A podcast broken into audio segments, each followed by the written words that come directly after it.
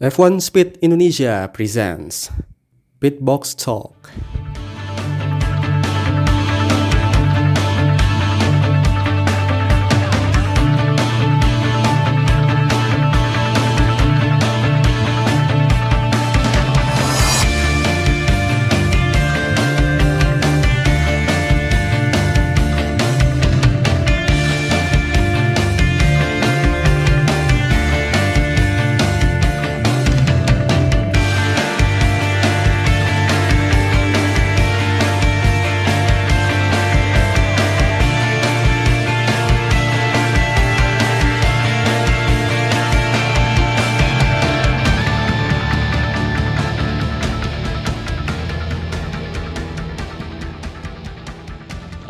Hai hai hai para speeders di seluruh Indonesia di mana pun Anda berada. Kembali lagi nih bersama kami, Alwi Akbar, Azim, dan Ditya di podcast Fitbox Talk bersama F1 Speed Indonesia. Um, ini kita langsung rekam setelah re, uh, review soal Portugal Portugal kemarin. Nah, kita langsung ngebahas soal double header nih, double header nih jadwalnya di Catalunya, Spanyol. Wah. Mm-hmm. ini cukup cukup ini ya, cukup cukup melelahkan untuk kita para konten dan juga mungkin para pembalap dan pihak-pihak yang pihak-pihak yang terlibat di F1 um, karena memang secara keseluruhan jadwalnya banyak 23 balapan dan ini harus di, di dipadetin gitu. Gimana menurut kalian ini? Ya untuk jadwal sendiri kan dia emang mau nggak mau kan ya emang udah dua tiga balapan kan dua tiga balapan ya emang nggak mau harus dirapetin gimana hmm. caranya biar setahun selesai eh pak dalam waktu tujuh bulan oh, salah dalam bulan ya selesai gitu loh hmm. ya yeah. ya susah sih gitu ya mau nggak mau harus harus padat kayak gini walaupun memang kasihan juga balapnya gitu loh kan harus harus harus apa ya harus mobilitasnya tinggi banget gitu loh belum ini belum lagi ini tahun ini ada triple header nggak sih tahun ini? Ada kayak triple header nggak sih? Kenapa? Kenapa? Tahun ini ada ada kayak triple header nggak? Triple header. Triple header sebentar. Kayaknya ah sempet ya, ada, deh. tapi lupa aku. setelah pertengahan bukan sih? Hah? setelah pertengahan musim kalau nggak salah. Iya iya, iya, iya ada sih. Ya repot ya, itu kayaknya triple header itu ya repot nanti. Repot ya, saya logistik nah. belum lagi balap-balap juga pasti pada capek kan. Belum lagi belum yeah. lagi soal, soal staff-staff tim juga kan kayak juga ya mereka yeah. mungkin lebih berat juga balap itu nah, iya makanya. Hmm. kita ya kita belum kita belum cek lagi karena gimana ya um, ya ini gua aja baru buka laptop ini baru buka laptop nyari-nyari nih. Karena males ngingetnya lagi apa 23 mana aja yang triple header mana aja yang double header. Uh, pokoknya banyak lah yang padat. Nanti uh, ya kemungkinan besar setelah pertengahan musim baru langsung uh, ya hajar triple header mungkin ya. Tapi kita kembali lagi nih ke soal Katalunya. Ini uh, salah satu track yang bikin apa ya? Ya track langganannya F1 maupun motorsport lainnya gitu. Hmm. Um, apa daya tarik dari Katalunya tersendiri selain karena uh, apa ya tradisinya tradisi secara jadwal ya rutin terus. Ini sirkuit kayak apa ya kayak sirkuit wajib wajib apa ya wajib wajib dikunjungi lah buat setiap event balap ya selain event ya. Hmm. kayak MotoGP kayak balap balap balap itu pasti pasti Catalonia gitu loh. Hmm. kenapa? Yang pertama adalah karena emang karakter sirkuit sirkuitnya itu unik gitu loh. Ini ini adalah sirkuit dengan karakter paling lengkap di apa ya kayaknya di seluruh motorsport itu paling lengkap sih hmm. iya hmm. benar ada lulusan panjang ada chicken cepat chicken chicken lambat ada tikungan medium ada tikungan lambat ada semua semua ada di sini gitu loh komplit hmm. semuanya mau hmm. jadi di sini bisa apa ya tim itu bisa mengetahui performa yang sebenarnya dari mobil mereka itu kayak apa hmm. kayak hmm. kayak apa ya keseimbangan mobil mereka itu gimana gitu loh di sirkuit tipe-tipe kayak gini hmm. ya jadi emang emang unik sih sirkuitnya ini emang emang harus dikunjungi kemudian yeah, yang kedua kan emang hmm, yang kedua kan emang emang kayak Spanyol kan ya Spanyol emang emang punya kultur motorsport yang yang yang kuat kan jadi hmm. mau nggak mau ya mau nggak mau ya event-event kayak gini emang harus, harus ada Spanyol gitu harus harus harus ada, ada harus ada ke Spanyol gitu loh Mhm. Betul betul. Iya dan secara teknis eh, elevasinya ada ya walaupun eh, walaupun nggak se ekstrim di Portimao begitu nggak Dim? Iya ya, betul. ya eh, ada elevasinya di situ terakhir situ terakhir Mm-mm. Eh, kalau apa ya? eh, misalkan track-tracknya eh, dibilang eh, teknik teknikal sama kayak Portimao ya justru eh, Catalunya lebih lebih teknikal lagi karena teknikal eh, tikungan tikungan cepat, tikungan medium dan tikungan lambat semua ada di situ. Kalau dibandingin sama Portimao dia eh, apa Portimao akan kalah jauh gitu dan eh benar kata Ditya tadi ini ini untuk eh, tahu cara eh, batasan-batasan maksimal si mobil-mobil yang mereka eh, mereka buat ini eh, bisa eh, bisa tahan gak sih di di di Katalunya gitu. In- eh, makanya sering jadi langganan eh, apa track buat testing gitu. Untuk eh, tes pramusim untuk untuk biar tahu oh ini untuk memitig memitigasi gimana caranya mereka punya eh, stabilitas bagus di mobilnya gitu. Eh, di tikungan di tikungan cepat dan tikungan medium eh, dan juga di track lurus seperti se- eh, serta elevasi eh, tracknya juga Em, jadi begitu dibawa ke track-track lain juga bisa eh, pas gitu cocok gitu. Tinggal ubah-ubah setup. Tapi juga eh, bisa eh, apa mengetahui juga eh, eh, tingkat keausan bannya gimana, tire wear-nya gimana, kemudian eh, daya mesinnya seperti apa, terus eh, daya ceng- daya cengkeraman rem gitu untuk untuk eh, stopping powernya si rem itu itu juga eh, Iya. bi- bisa di- diketahui gitu dengan dengan eh, tikungan lambatnya dengan chicane-nya gitu seperti itu. Mhm. Iya iya. Iya dan ya benar benar sih secara teknis memang kayak memenuhi aspek-aspek em, apa ya kekuatan daya tahan dari mobilnya itu sendiri, terus eh, kemampuan drive driving apa ya drivernya gitu kan. Banget gue ngomongnya. Em, ya memang jujur gue juga kalau main game gamenya F1 2006 edisi championship wassalam jauh banget tuh legend legend legend Tuh, legend terlalu tuir banget, tuir banget. Tuin, tuin. Eh, PS3 rental lagi kan. Gua masa-masa SMP SMA kan. Duh, ya ampun. Sedih. Oke, eh, memang memang eh, sirkuit ini jadi favorit gue kalau main main game dan ya memang lengkap sih se- apa ya secara track lurus panjang terus eh, kelokan landai, lekokan tajam, chicane juga. Jadi penuh dengan apa ya? penuh dengan tantangan dan dinamika tersendiri. Tapi banyak yang bilang ini apa ya salah satu yang paling membosankan di Catalunya. Kenapa ya benar benar benar karena emang yang ya bikin bosenin itu satu terakhirnya sebenarnya chicken terakhir itu lah bagi bosenin chicken terakhir itu Hmm. kayak merusak Catalonia sebenarnya itu kayak merusak Catalonia Hmm. Hmm. karena kan sebelum sebelum ada chicken kan apa ya sebelum ada chicken kan Urusan biasa kan. buat tikungan eh, tikungan cepet kan tikungan fast counter kan itu kan Mhm. Iya. akhirnya dipo- dipotong buat chicken gitu kan di kayak dibuat jalan itu kan ya itu Hmm. merusak Catalonia sih emang yang rusak itu Hmm. Hmm. Oke. Gitu.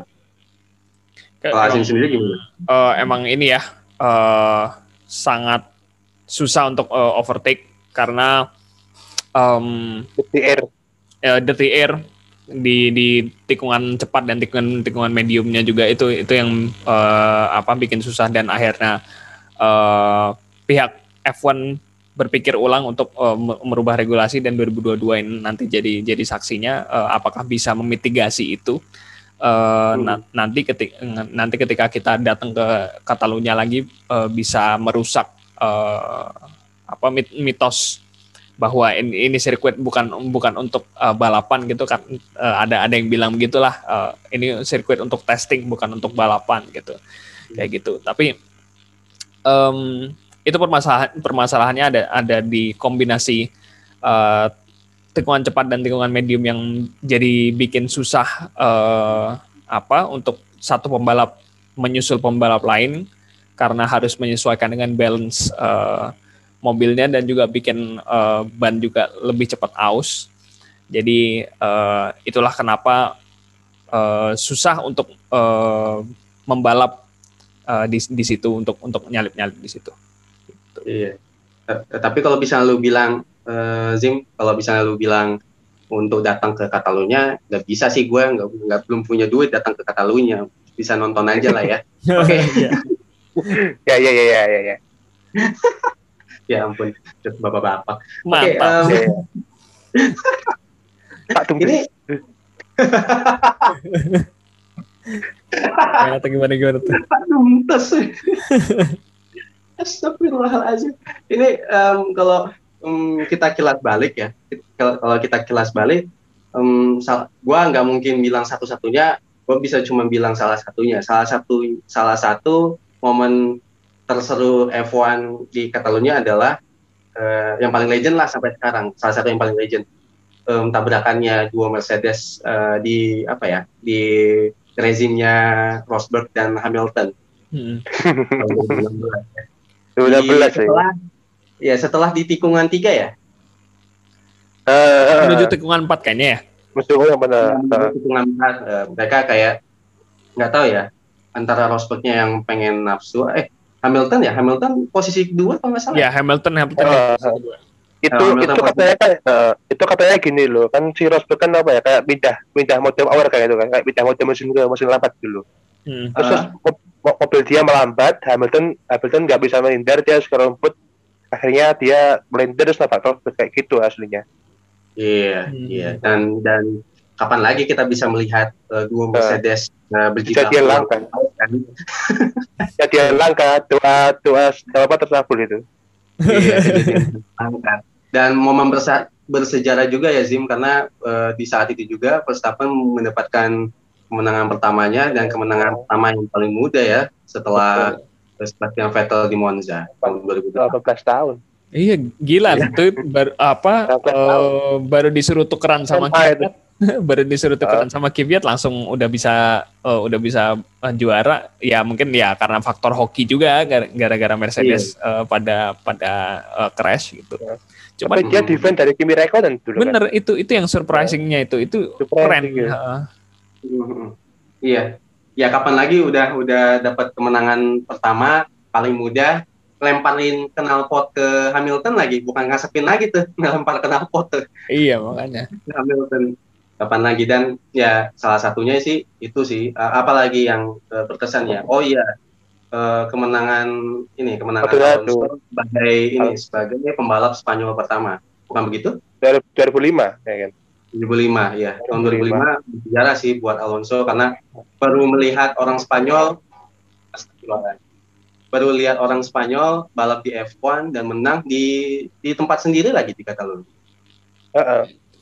Itu kayak emosional banget sih yang yang memorable itu apa ya kayak di apa ya selebrasinya Alonso gitu loh yang lupa aku kayak gimana tuh ya, pokoknya itu epotek banget tuh. Iya itu itu Alonso. sangat sangat sangat sangat close to close to heart sih. Eh, Oh iya iya Bisa setelah dibilang. menangnya itu kan eh, jalan ke ke tribun gitu celebration gitu ya kan. Yep. Heeh, ya pokoknya gitu dan ya memang ada tempat sendiri untuk Alonso dan sekarang eh, Alonso balik lagi ke apa ya Spanyol, balik lagi bahkan ke F1 Spanyol, Spanyol. balik lagi ke Spanyol maksudnya Leonardo sekarang jadi Alpine gitu kan balik ke Hmm. Spanyol dengan status pembalap rookie ya betul sekali. Rookie berpengalaman seperti apa yang kita Rookie biasa pengalaman. biasa sebutkan. Oke, eh, eh, kita udah udah ngebahas tentang apa ya teknis eh, tracknya maupun momen-momen kejadian- kejadian-kejadian itulah eh, memori berkasih ya kalau misalnya lu tulis di Instagram ya, lihat ya. Kelas satu bro, kelas satu itu. Kelas satu. Kelas satu. Satu satu. Oh Maldon, Oh, iya Maldonado, benar. heeh. kemenangan ajaib itu emang. Ajaib. Siapa yang nyangka loh? Nah, Hmm, siapa yang nyangka? menang. Willy Williams kan ya. Williams bisa menang. Iya, eh, kemenangan pertama dan terakhir ya, Maldonado ya. Eh, habis itu apa ya? Habis itu kayak garasnya kebakar kan? Garasnya kebakar kan kalau itu. Heeh, itu Iya. itu nyesek sih. kebakar. Kayak gara-gara Iya. kers kersnya itu kayak rusak apa bakar gitu kan. Garasnya kebakar.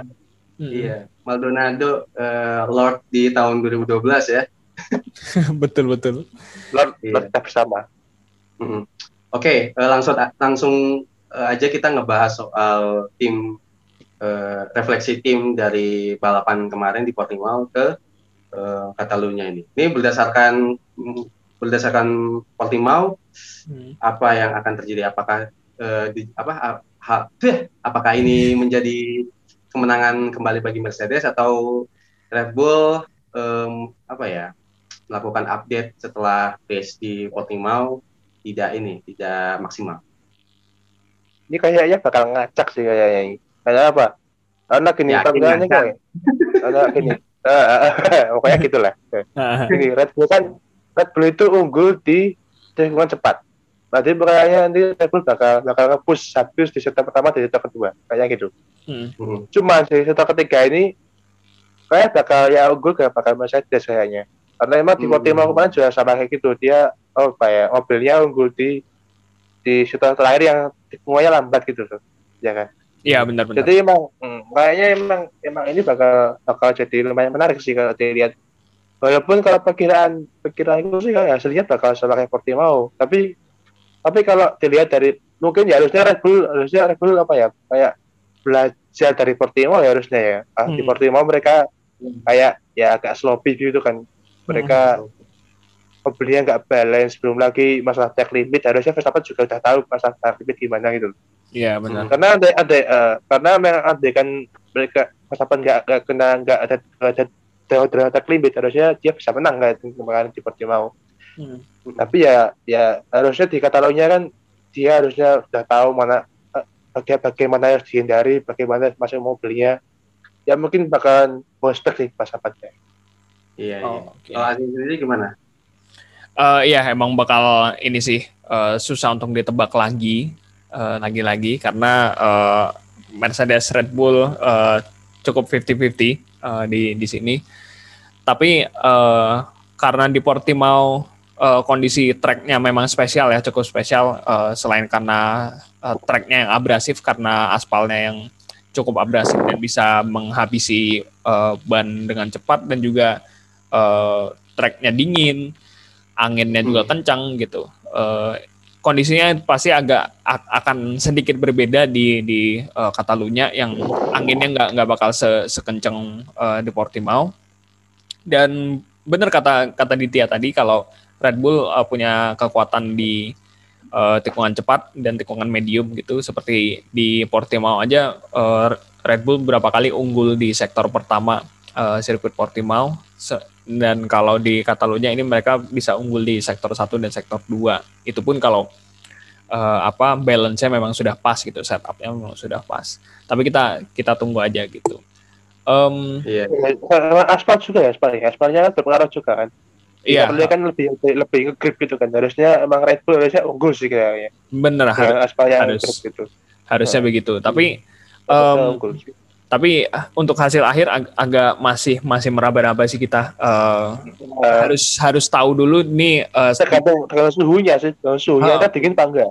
Benar-benar kalau dingin ya Mercedes bisa unggul sih kayak seperti mau lagi. Hmm, benar-benar uh, dan yeah. apa ya kita kita harus lihat dulu dari sesi latihan gitu. Uh, apa biar tahu ini ordernya kira-kira um, yang long pace itu uh, siapa yang lebih unggul yang uh, single lap pace siapa yang lebih unggul gitu Uh, jadi harus ngelihat dulu di di hari Jumat dan hari Sabtunya gimana. Gitu.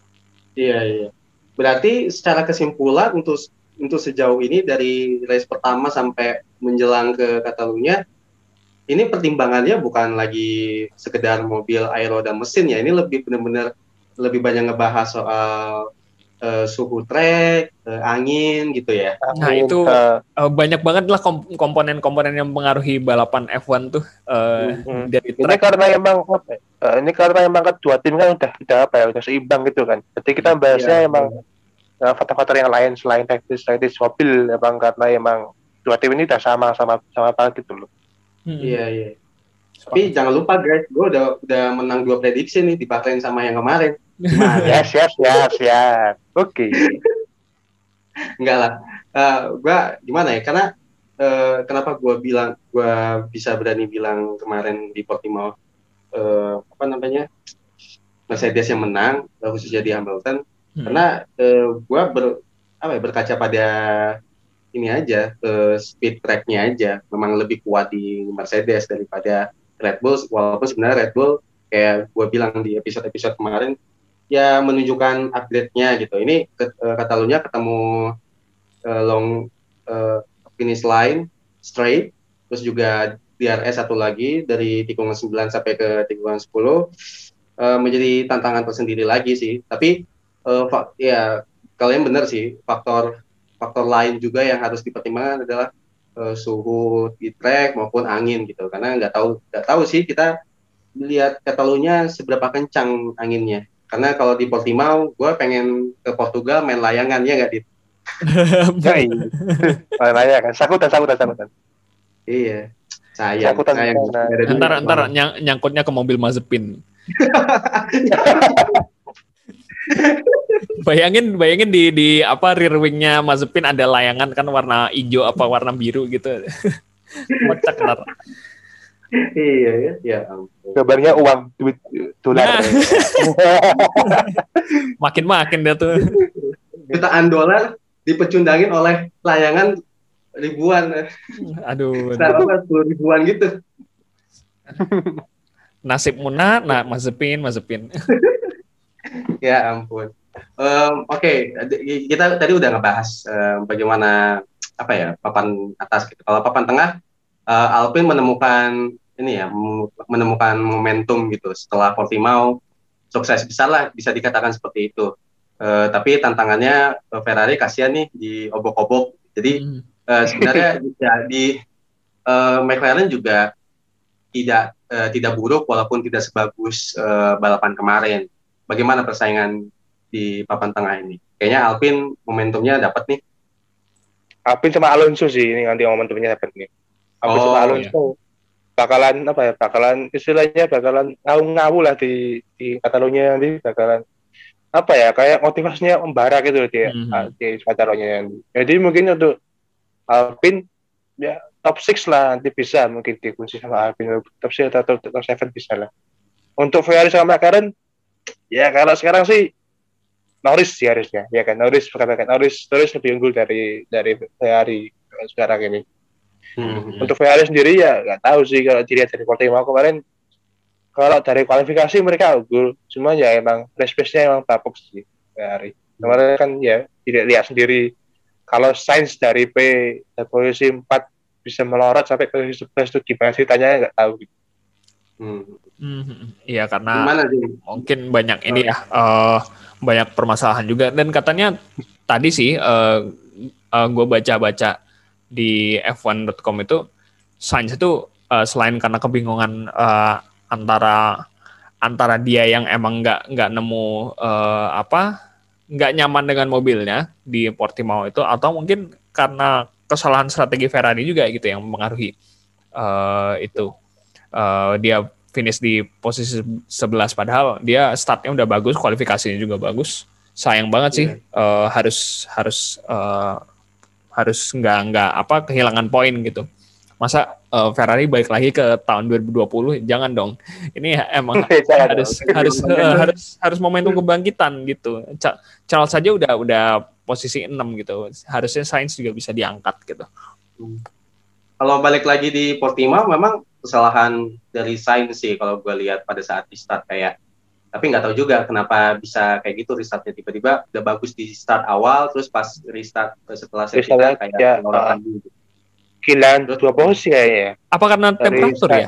Karena temperatur mungkin. Bisa mungkin jadi. Bisa, bisa jadi. Bisa, uh, jadi uh, temperatur kayak kayak istilahnya panas panasnya telat lah gitu. Bukan hmm. panasnya telat, emang nggak panas-panas aja. orang susah panas lewat kok ah sih. Uh, ya pokoknya persaingan papan tengah ya kita lihat Alpine sih karena momentumnya dapat setelah Portimao. Uh, eh, gue pengen lihat bangkitnya Ferrari sih karena ya sayang aja kemarin tuh harusnya setelah free practice dan kualifikasi bagus kok tiba-tiba uh, mempertahankan posisi 10 aja kayak kesusahan benar gitu. Nanti kita lihat lah di papan tengah. Nah sekarang di papan bawah, kenapa gue bahas papan bawah? Karena e, berkaca di Portimao kembali, Williams harusnya bisa masuk di Q3. Apakah bisa mendapatkan peluang yang sama di Katalunya? bisa cuman apa ya kayaknya untuk Bobby Williams sendiri kayaknya untuk kalau dari katalonya ya di katalonya sendiri harusnya kayaknya maksimal Q2 sih ini kalau di katalonya Hmm, iya. Maintain di Q2 aja udah cukup alhamdulillah ya. uh, udah bagus lah udah udah lumayan Hmm, hmm, hmm. Iya. Ini Kita lihat loh. Gimana? Gimana sih?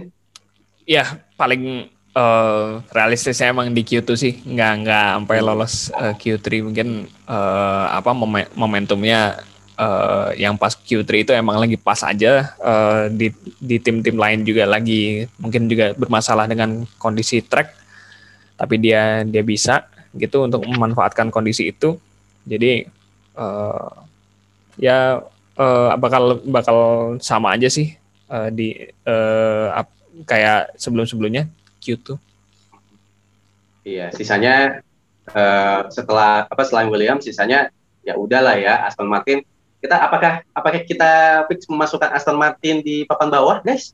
Gimana nih? oh eh, takutnya diserang sama pes ya Ya bener ampun.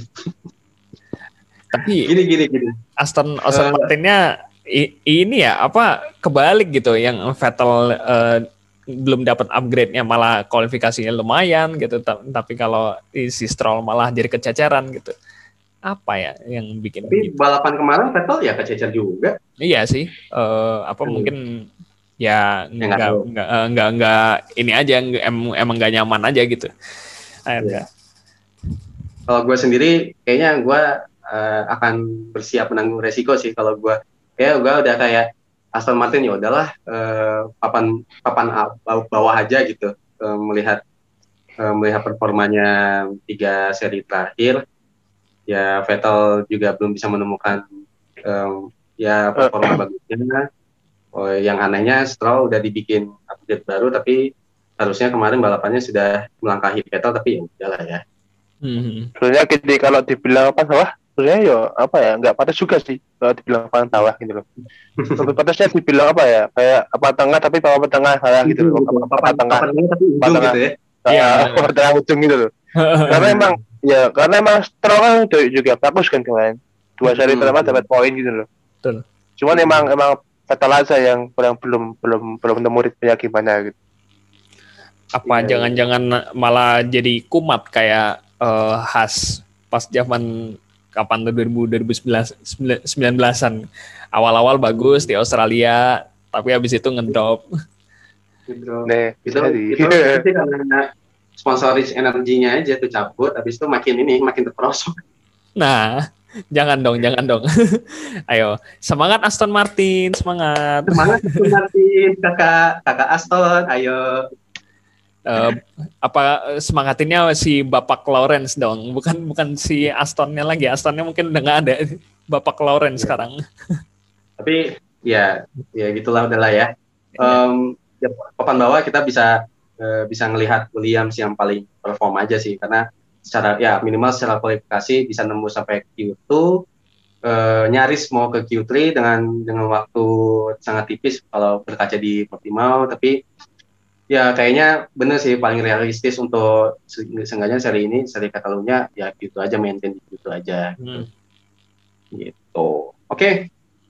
Em, se- sebelum mengakhiri gue pengen ini, gue pengen membacakan sedikit eh, bagaimana profil Catalunya ini. Jadi em, sirkuit Catalunya ini Grand Prix pertama di F1 tahun 91. Udah lama lah ya, kita belum lahir tentunya. Betul. Dengan panjang eh, hampir sama sih kayak Portimao 4,6 km sekian, terus jumlah lapsnya eh, kemungkin- kemungkinan besar 66 sama dan ya seperti biasa 308,424 meter lah. Eh, maksudnya 308 km untuk total total jarak balapannya. Em, bagaimana prediksi? Prediksi deh langsung deh. Gimana Dit? prediksi balapan ya balapan ya Hmm. balapan Verhambot langsung ya Verhambot Verham. Oh. Verhambot Yo wek wek. Driver lagi? Ya mau gimana lagi ya. Juga pasti trio-trio itu lagi di podium kan iya pasti. Fair ya, pasti. Fair fair ya, ya, gue sih memang tetap trio wek wek cuman uh, wek wek yang mana dulu yang uh, mimpin balapan nah itu. Bener tinggal di ditukar-tukar kalau lu ya, yang mana Wei? malah gue yang ditanya ya. Um, kali ini gue 50-50 walaupun 50-50 oh iya ya 50-50 banget nih. Um, harapannya ayolah gitu kan uh, perlawanan dari Red Bull. Gua gua ngomong tim aja dah gua usah pembalap gitu. Karena uh, di atas kertas pengennya Red Bull siapa pun itu. Mm -hmm. uh, baru baru Mercedes tapi kalau misalnya bukan prediksi kalau misalnya bukan prediksi kalau hitungannya harapan gue pengen Peres lah ya Allah. Pengen sama. Sama. Pengen Peres nah itu Peres uh, lah gitu. Uh, bener-bener. Gue gue juga berharap gitu. Uh, sebenarnya prediksinya adalah uh, gue itu uh, Verstappen Hamilton Peres gitu. Ketiga hmm. Peres hmm. itu pun kalau kalau misalkan uh, Botas uh, makin drop ya uh, karena dari dari momentum balapan kemarin kayaknya uh, dia uh, rada kesulitan untuk uh, tetap konsisten di di balapan. Jadi uh, kayaknya ah Perez ini bisa nih gitu. Um, dan apa uh, skill manajemen bannya Perez itu uh, layak diperhitungkan dan bisa jadi senjata pamungkasan dia di ini di Katalunya gitu. Jadi uh, gue berharap Perez bisa podium pertama kalinya untuk Red Bull di di Katalunya. Tapi nggak menutup kemungkinan juga uh, Perez uh, apa uh, di luar podium gitu karena masih ada Lando Norris yang masih mengancam, Bottas pun juga hmm. masih bisa bisa di posisi tiga atau justru hmm. Ferrari, we never know. Iya, yeah. yeah. ya, tapi kayaknya Bottas uh, selama ini menjadi tugas, petugas partai uh, cukup konsisten ya, konsisten banget. Betul. Yeah. betul. Um, ya, itu aja sih.